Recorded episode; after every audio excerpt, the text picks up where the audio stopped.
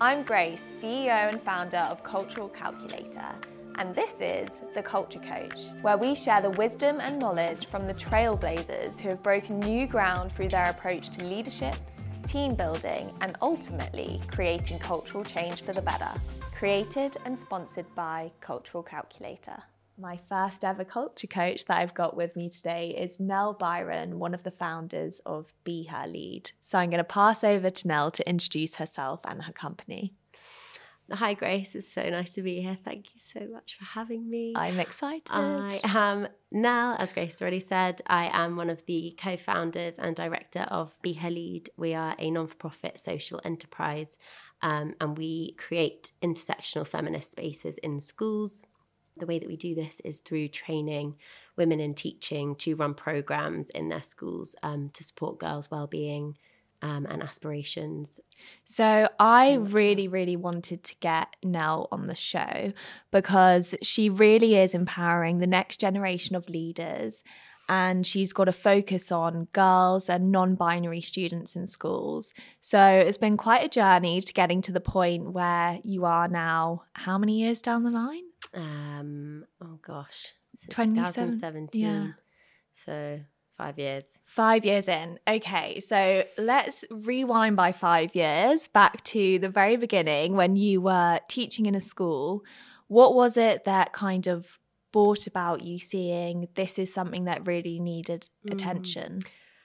So, in terms of my teaching career, it was so myself and my other three co founders were part of a boys mentoring group within the school where each of us had one um, one boy who we were we would meet with sort of once a week and just check that they were doing all of their homework and getting all of their work done and kind of able to reach their target grades. Um, just to clarify as well, like what um, kind of year group of students are we talking? Primary school, secondary school? No, where so this was year eleven, so GCSE students. Okay. So um, just for sort of context, I guess schools are under immense pressure to um, focus heavily on kind of quantitative data and by that I mean like the GCSE grades, A level grades, like numbers, right? Um, and that's what kind of Ofsted that is changing a bit now, but that's what Ofsted would really look for when they were um, looking around these schools and working out um, kind of what grade the schools would be getting. So this school that I was teaching in recognized that the boys were not on track to meet their target grade. So in kind of a panic mode style, they decided to run, run this mentoring group. Um, meanwhile, the girls were kind of this is a generalization. There's lots of generalizations that I'll probably talk about today. Um, but the girls were uh, just sort of like getting on with it, really, and just kind of slipping through in the background and getting on with it and meeting their target grades and but no one's really pushing them to thrive or to like push themselves outside of their comfort zones and i also think generally again that um, boys are much more kind of vocal. It's much much easier to see a boy who's in need because of the way that they kind of carry themselves. Girls are much more likely to kind of internalize um, any issues that That's they have. Really interesting because you think there's so much around kind of men not expressing their emotions. Yeah. So I'm really surprised to hear. Yeah. So I think it's more behavior wise. Yeah. You will you will recognize it's very, it's much more obvious when boy is acting up in class, for example. Okay, right. right, this is a focus. Whereas a girl who's maybe going through the same sorts of emotions wouldn't be as loud. Like it's it's yeah. as simple as that. Wouldn't necessarily be as loud in terms of I need I need more help, I need more support. And this is becoming more and more apparent now through conversations with teachers. So we were part of this boys mentoring group and then we kind of recognized, oh yeah, that's that's super weird. Like why are we not doing anything for the girls. And obviously, we taught the the girls in the school; they were in our classes, um, and we had a lot of conversations around like the fact that they they they don't put their hand up as much. I was a Spanish teacher, um, and you'd have these girls who would write the most amazing things in their books, in their homework, in their in their assessments, and then I'd I'd realised that I've never heard that girl speak. Mm. You know, um, as much as you try and encourage it as a teacher, yeah. there's a fine balance between kind of cold calling and trying to encourage a child to speak and then making them feel incredibly uncomfortable. Um, so yeah, we set up a small club within the school originally it was called Girl Talk, and I love think, that. I think it was like a it was like a magazine when back in the nineties. I feel that you could like buy in Sainsbury's on the like magazine. rack. Anyway, yeah, we set up Girl Talk, and and we we just basically created a space where these year nine and ten students could come after school, and we had certain topics that we talked to them about. Um, we were very open with them as teachers. This is a big thing, right? Like we kind of um, used our first names. We talked about our own issues as as you know students in the UK education system. As in you personally as Mm, well. mm. So so the spaces was very informal, Yeah. um, not like a classroom.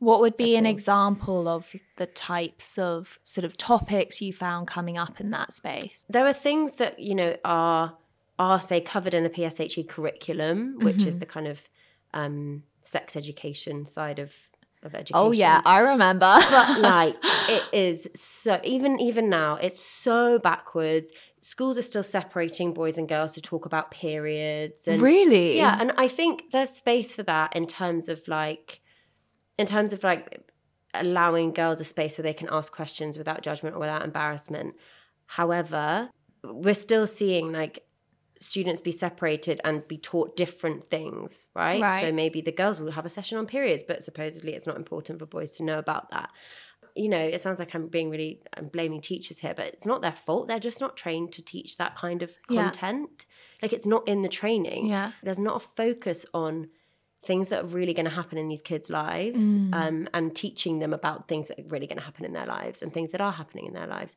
So the kind of content that we wanted to talk about was um, obviously very female focused, but about those kinds of things, about relationships, about friendships, about managing friendships. That- We never taught about that, and and managing periods, and um, and then also on the other side we had kind of things around goal setting, things around um, their ambitions, you know, what they wanted from their lives.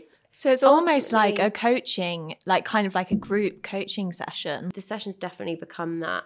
Um, but ultimately we, we kind of we only recently actually changed our sort of mission statement Mm. to talk about creating intersectional feminist spaces and that's what it is and it's it's as simple as that like providing a space a physical space but also kind of a metaphorical space where women and girls and non-binary teachers and students can express what's going on for them and support one another and bond and have a community feel um, within their school environment um, where they they feel held, they feel listened to, they feel that they want to use their voices, they want to talk about what's going on for them. So, what are the qualities of that space that really lends itself to actually people feeling empowered to be able to sort of share their inner thoughts that just doesn't happen in the sort of day to day typical spaces they would be in otherwise?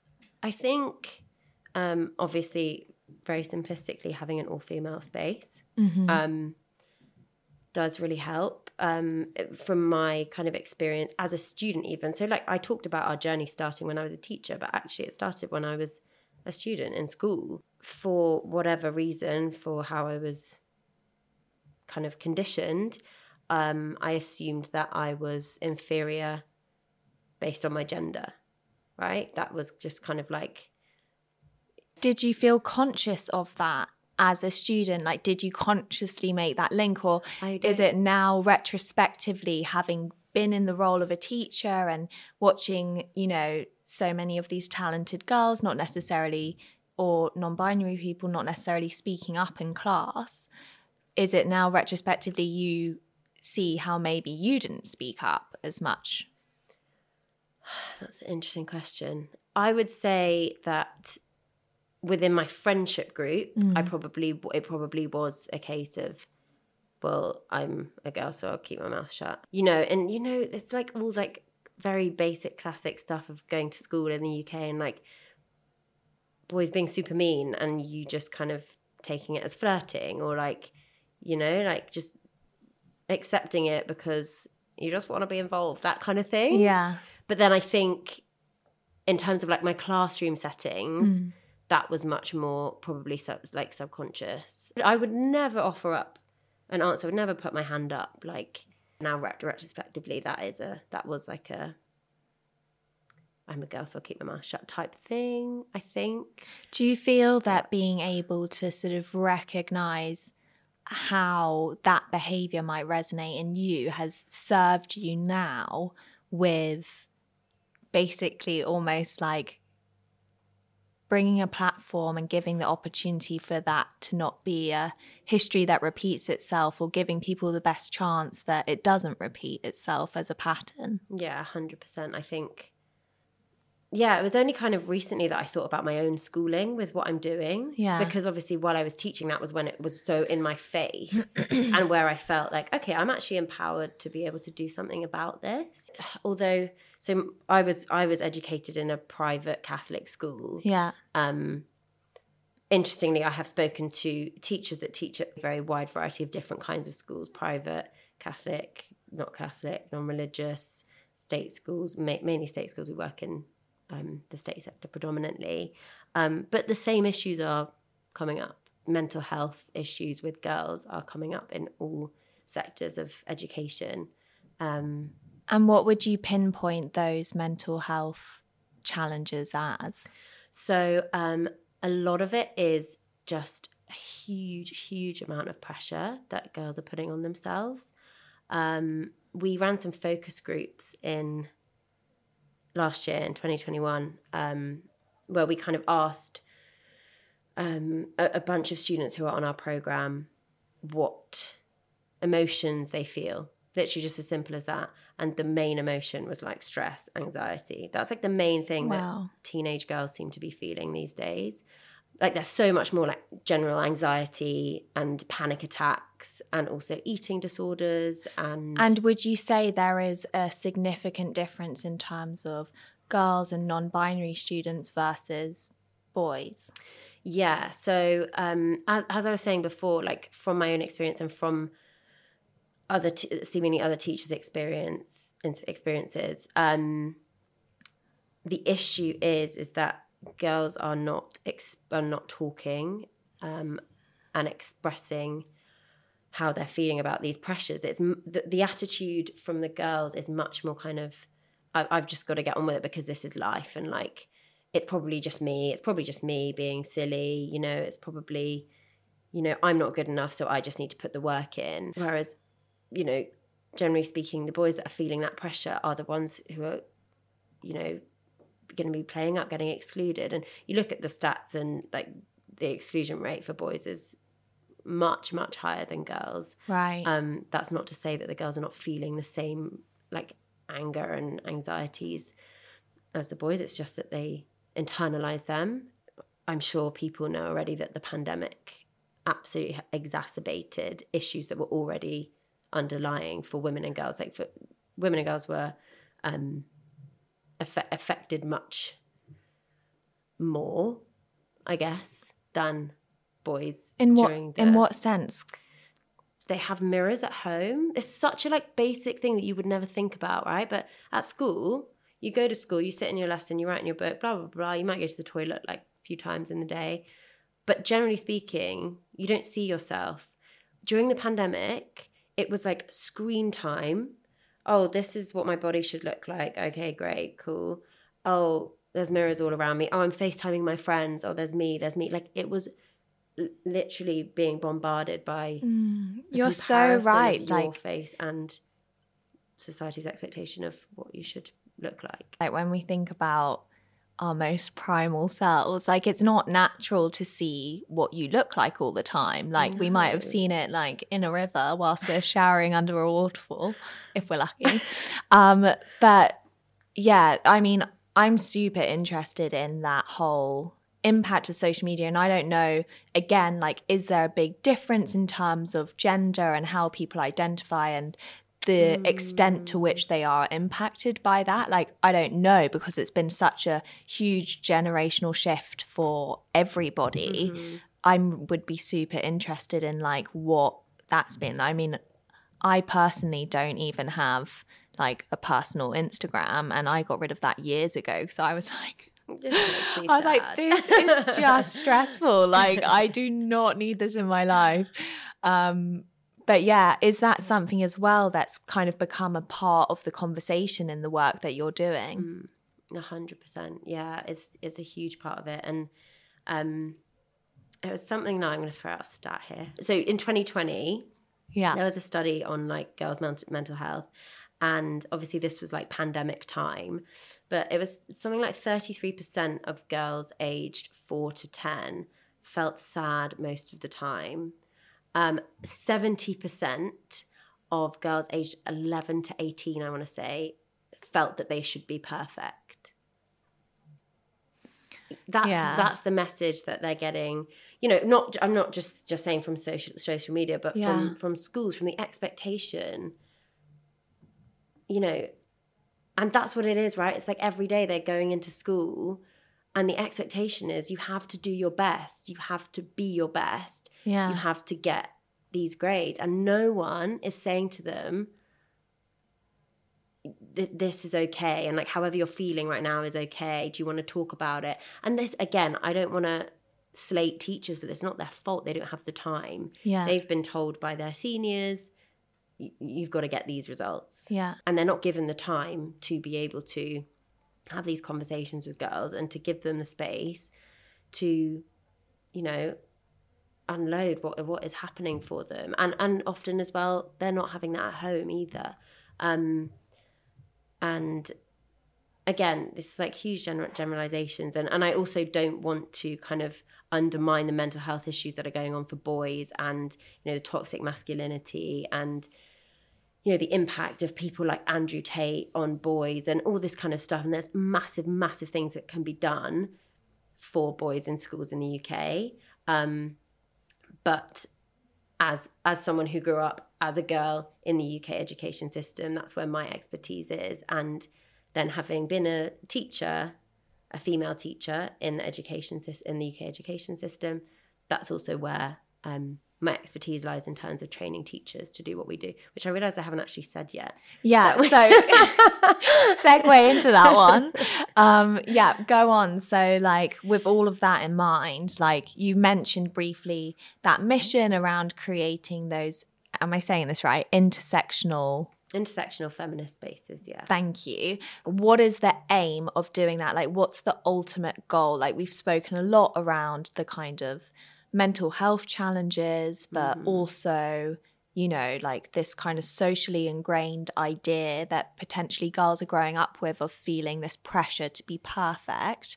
And then you've also mentioned the additional challenge of, you know, teachers simply aren't given the time or the space or the tools to really tackle this topic. So, yeah, what is it that Be Her Lead is kind of doing, or what's the goal of Be Her Lead? Yeah. So, um, what we actually do is that we train women in teaching to run workshops and programs in their schools for girls and non binary students. And we provide them with resources to do this on the topics that I was speaking to you about before, on things like identity, um, on friendships, on relationships, on periods, on creating community, on challenges that we're facing.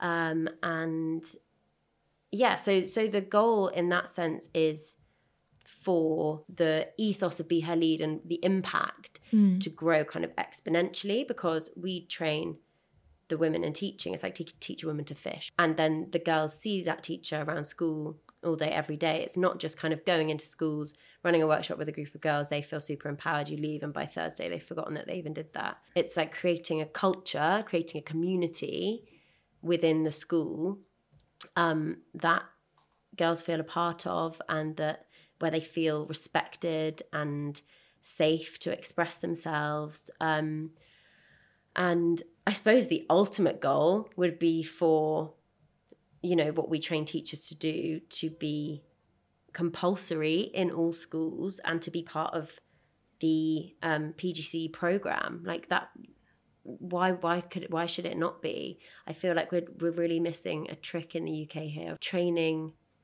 teachers to like be people and to like to to support their students to also be human beings and Yeah. to kind of you know it's just It's- so curriculum focused But it's also when you think about how that transitions into the workplace and like kind of negative workplace cultures that deny our humanity or they deny that we are a person with not just logic, but feelings, emotions, instincts as well. And there's that phrase of like, um, business isn't personal and it's quite a kind of archaic thought to think you can totally split yourself in half and mm-hmm. be you know one person at home and a totally different personality in the workplace mm-hmm. but like you can see how it even starts in our education system it starts in mm-hmm. schools with the fact that there is no real support for a curriculum that actually encompasses the whole of what it is to be mm-hmm. human yeah absolutely um, and it's not just like the curriculum; it's it's just the it's the culture in schools. It, I mean, listen, I'm talking as someone who was a teacher in one school for three years, but I've had a lot of conversations with friends who are teachers and with um, teachers that have trained on our program and things like that. And I think just the whole sort of idea that you know things like the sort of punishment system in my in the school that I taught at. Okay, if a boy came in this is like all students here. If a boy came in with a shorter than a, I want to say a one, like a level one, like like skin fade. Yeah. They were in the focus room for the whole day, so they're missing out on a whole day of education because their hair looked a certain way. Uh, but then on the flip side, someone makes a homophobic comment in a classroom, and they get a little sort of word from the teacher. You know, it's like the priorities. That, yes, yeah. the values that that that school, but I think this is kind of across the board from what I know. The values that we are instilling in the next generation um, are just are, are just not. I, yeah, the priorities are, are not in the right place. Kids need structure. They're not they're not adults yet. They they do need structure and they do need rules. Um, but I think that it should be taken into account that yes they're gonna they're gonna leave school at 18 and move into go to university maybe or just go straight into the workplace and that their like humanity I don't know, they're, they're not taught how to kind of manage that, right? But how to manage who they are as people. Interesting about what you're saying. So you're like, kids need structure, like they need rules, but it's like, we're not really set up with structure or any kind of rule book for what it is Be Her Lead actually focuses on. Like you're actually bringing structure and a kind of rule book to what is something that otherwise is totally neglected. Like mm-hmm. starting to understand how can I express my emotions? How can I recognize how I might be holding myself back? And what can I actually do about that? And at the moment, it's sort of luck of the draw, right? You're either brought up in a family home and with a family where you really are in an environment that's conducive to that. But the, there are also high chances that you might be a kid that really doesn't have that. And it's like, well, what's the impact on that person's life long term if they don't get access to that? Mm-hmm, exactly. And then it's kind of, yeah, social mobility is not going to happen where where those kinds of those kids are not yes. getting what they need to thrive. Do you know what I'm loving about what you're saying right now? Is I think so much when like people talk about social mobility, they talk about, you know, like it's about providing opportunities educationally, like making sure kids have access. But how much do people actually talk about well, how are you supporting that kid with the psychological shift that also might need to happen of breaking down self limiting beliefs? Because if those aren't broken down, you can put an opportunity in front of someone, but it doesn't mean they're going to grab it exactly. if they have all these barriers internally exactly. to why they would. Yeah, yeah, 100%. And that's why I think you know, there, there are such amazing programs out there that are working with kids in the UK. But I totally agree. I think you have to change their mindset in order for them to kind of take those opportunities and to benefit from those opportunities because ultimately if they believe that they can do something then they're much more likely to to thrive in that opportunity with with these girls they just don't believe that they can achieve anything and it is so complex because it's not to say that like students who are brought up in you know more affluent areas or you know in a home where they are pushed to kind of really aspire to amazing things. It's not to say that they don't deserve the opportunities, but it's about equity, right?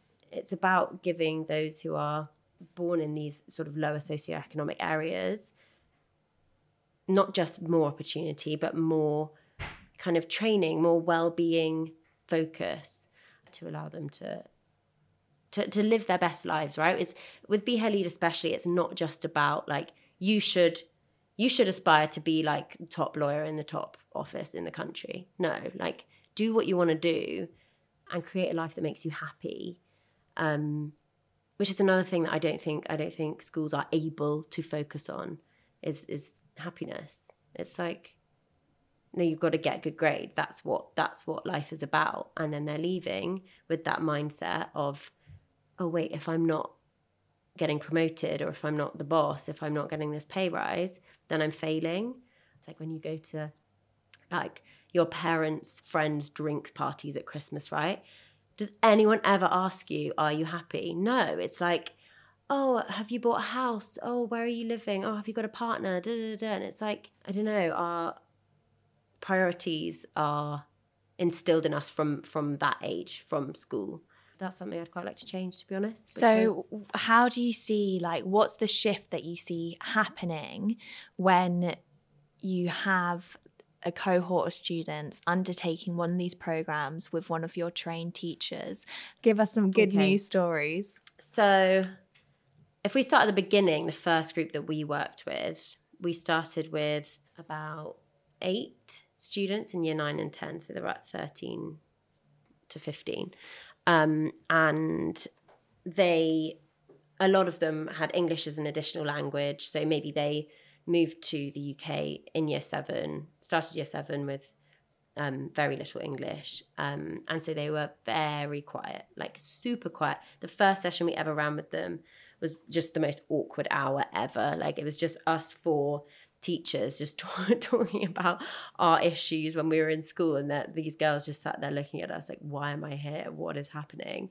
Um, and that group by the end of the academic year they basically um, contributed to this poetry like anthology. And then they were invited to the launch of that anthology which was held at the houses of parliament. And the girls performed an Emmeline Pankhurst speech in front of like hundreds of people. And honestly, if you if you'd asked me if those girls would ever have done that after the first session, I would, I would have said absolutely no way. And and that's a very obvious example, right? Because they they weren't using their voices, and then they literally performed a speech. Bearing in mind, quite a few of them didn't speak English as their first language, to hundreds of other people in the Houses of Parliament. And it was like an incredible opportunity for them. And they did amazingly well. And that was like a really obvious, like tangible change. Mm. Um, I suppose more subtly, it's about students feeling safe in school mm. and feeling like they are held and they're heard and that they have somewhere to go um, when they do feel overwhelmed. If you asked the Be Lead teachers that I've trained, yeah, they would probably all have different answers, yeah. right? Because they're working with girls with different personalities and they want different outcomes for them. Yeah. And that's a big part of it, of what, what we do, right? It's very bespoke. I'm here, I will put all of these teachers together. Let's talk about what's going on in schools, but you know what your girls need. Yeah. So the teachers will pick different year groups, they will choose some of our different resources. You know, they, they will run totally different programs in their schools, and therefore the outcomes that they want for their girls are going to be different. Our first group of super quiet group of girls, and they want to see um, see them using their voices more. Um, others might choose some girls who may be getting into a bit of trouble and maybe need their like energy channeling in a different way. We can't guarantee that all girls are going to feel safe in schools who do our program, but I think for me it's that it's that it's like okay, I know I've got, I know that I have people here who've got my back. Yeah. And I have people here I can go to. I have people here I can talk to.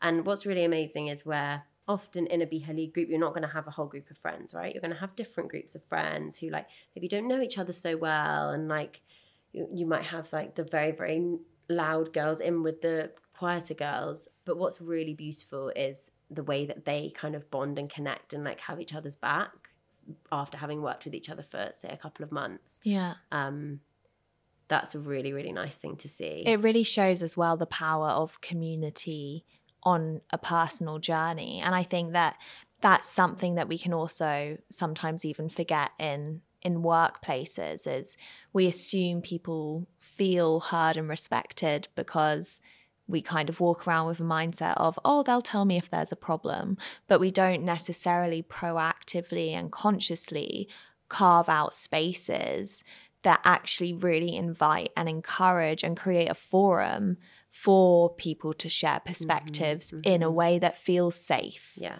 a hundred percent. And I think in the school context of that, um, even as teachers, you know, like perfection is definitely I, I wouldn't say that it's a word that's used in your training, but like you're under such high pressure to deliver results that yes, they're they're within your control, but they're not like completely within your control, right? Yes, you teach the students, you, you plan the lessons, you mark the books.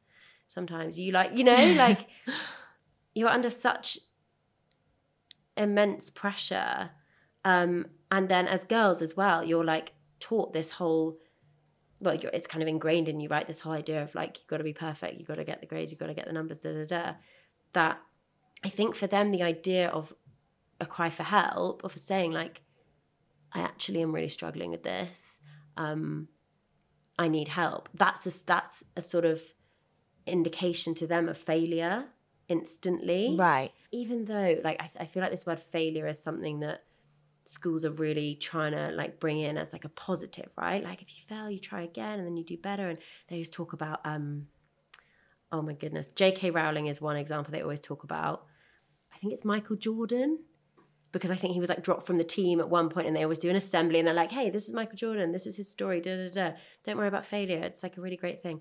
But that's it. That's it. They're like, cool, we've done our assembly, tick. And then we're going to use the same language we always have and put loads of pressure on the year 11s to make sure that they get their GCSEs. Yeah. Like it's not it's not a, a culture change, it's not an ethos change, it's just a tick box, tick box exercise so that senior leaders, heads of year, teachers can feel like, oh well, I've taught them that And kind of mindset. the same thing happens again like in workplaces all the time like a company might invest in saying oh we're putting everyone on a two day resilience course. Mm-hmm. We've ticked that box. Everyone's super resilient now in this organization and actually totally overlook that like the educational piece of having spoken at people about a topic is very different to catalyzing mm. that internal shift and that cultural shift, as you mentioned. So, okay, we're going to start doing a couple of questions that we kind of want to get all of the culture coaches that we're interviewing to give an answer to. And I feel like this is a good segue into this one. So, you've touched upon the kind of role of culture and actually the culture of schools and like what that ultimately plays into how valuable or impactful this sort of work can be and that a transition needs to happen there. So when thinking about that and maybe just also more generally, what do you think makes a toxic culture? That's huge. Um, egos. Right, say more.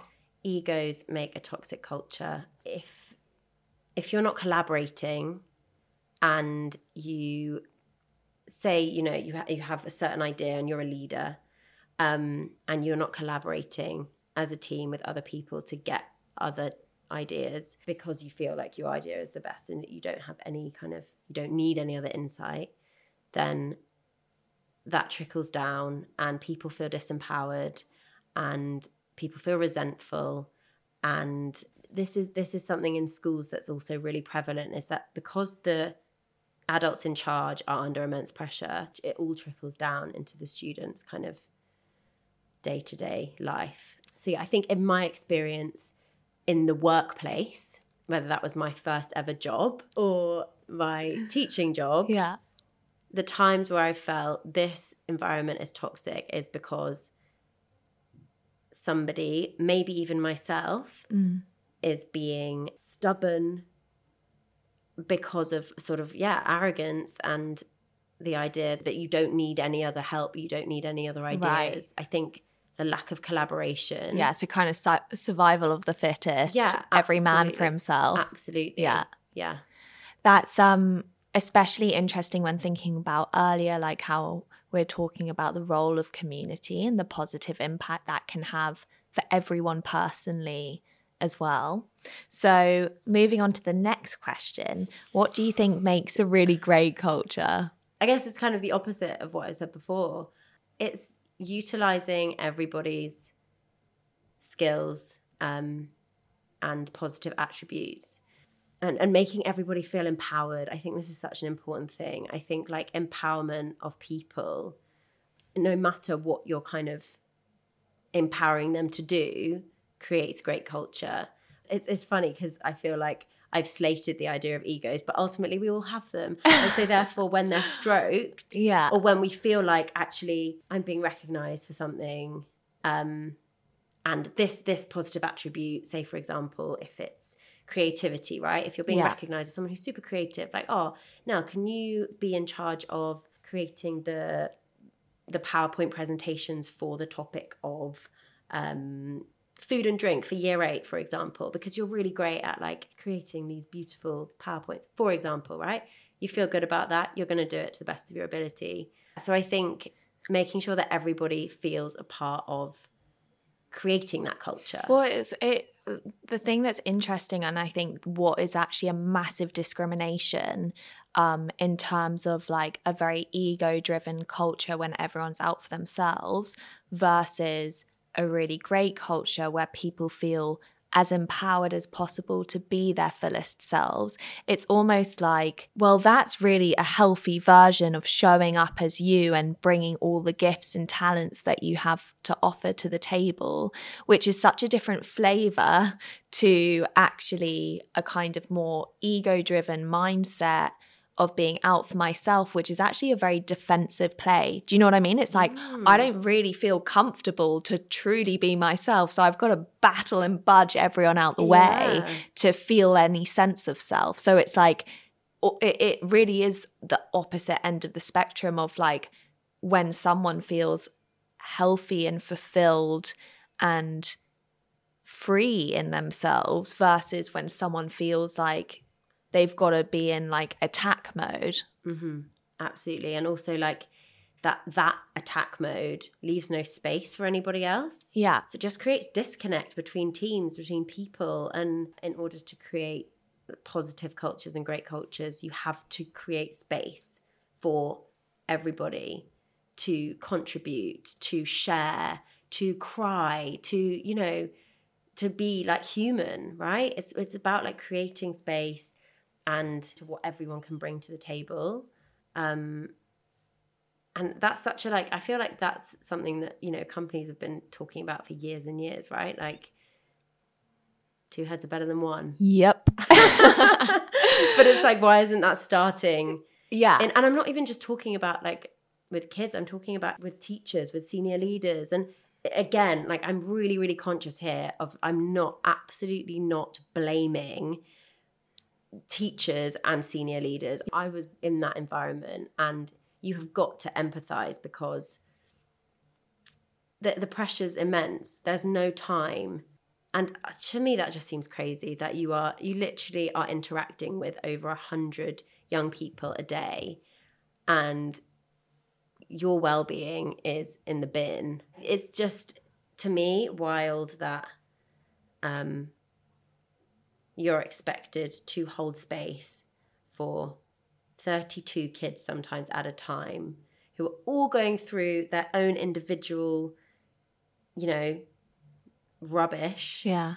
the idea is you're the, the only thing that you should be focusing on is are they going to get good GCSEs I'm assuming you're referring to as well when you said there's like a cultural shift that needs to happen in the system in mm-hmm. terms of what's being mm-hmm. prioritized is actually is I'm assuming here is part of that proactively carving out the space so that rather than this being an additional pressure for teachers there is actually the space and the time for them to be able to do this work Yeah, exactly that. And like that is something that I think having been a teacher, I can really appreciate, and I think it's important that I, I understand the jobs of the teachers that I work with, right? Mm-hmm. Because the idea of teachers running Be Her Lead in their schools is that their SLT recognizes, okay, we our students need this, and we need to give our teachers the time Yeah. and the space to do it Yeah. and that it's something that I am I'm like super obsessed by right like I'm so I really really encourage the be her lead teachers to call me if they feel overwhelmed Have you seen an impact in grades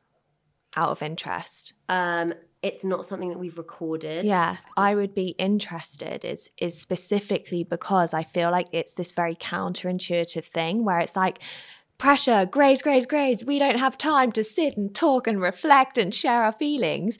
But actually, like I would be really curious for the cohorts that do oh how mean, that potentially impacts like yeah the performance that's the number one yeah, priority. I would be surprised if it didn't impact their grades one thing I know that it impacts um is attendance which is another thing that schools are really really hot on yeah I, i've you know i've heard stories about students who regularly um truant regularly are like school refusers um and then who go to a few be lead sessions and then are coming in i spoke to one teacher and she she had a couple of girls who would always always miss a certain day of the week and then that was the day that be lead was on and they were then coming into schools so yeah, it impacts attendance um, in a positive way. Um, yeah, currently we we focus on quantitative data in terms of impact, um, not quantitative, qualitative, Qualitative. Data in terms of impact. Um, and that's simply because we're in our like early days um, and that's what we were focusing on Yeah. ultimately um, i suppose like going down the grade route would kind of enter us into this toxic system or the ideologies totally. in the toxic only system we're if only if it became a actual metric for success. yeah exactly, Do you know what I mean? Versus a metric of experimentation. yeah, essentially. yeah, yeah, for sure. And I think you know it would be a metric for success in terms of sales, right? Like if I could go to SLT members and say, look, like this is the data on on grades, but then it's like. Am I then buying into this this culture that I'm trying to Yeah, change? yeah. It's like super conflicting. Yeah. For me, with cultural calculator going into organizations, like it's something I come up against a lot of like another thing we have to do. But like the whole purpose of tracking the experience of the culture and getting people talking about it is to mitigate risks or to identify opportunities that if didn't happen, it's going to be detrimental in the long run. So it's only catching a ball that if you don't catch now, Mm-hmm. it's going to just eventually snowball for something for you to have to catch later. Yeah. But there's this real mindset around time and people's relationship to time and like staying in a kind of reactive cycle with stuff, like waiting for a problem to be there before bothering to think it was ever worth having as a priority in the first yeah. place. Yeah, I, I think there's definitely that kind of reactive attitude in schools for sure. That's that's like the thing, the whole like punishment system, all that kind of stuff. Like, and again, like we're talking about time here. Like, there's not the time when year sevens start at the beginning of the year to literally nourish the, their well-being like Yeah. every hour of the day to then create this school of like completely like happy glowing kids all the time that would be amazing but that's not Yeah. what it's like. It's like you need the time to be able to invest in in the things that for me matter the most. Um and, and they just don't don't have that. So I'm actually going to lead us on to a final question I'd love for you to leave us with your answer to. So, what is your ultimate tip you could offer for creating a better workplace culture? One tip, one tip. I mean, if you've got some more, I won't clearly stop don't. you. I clearly have zero. Um I don't know. I think it's I think it's pretty simple. I think like listen. Just listen. Like keep your ear to the ground. It's not about in terms of leadership, it's not Yeah. about going in and saying this is what I'm doing, this is what um this is what needs to change, this is what everybody needs to do.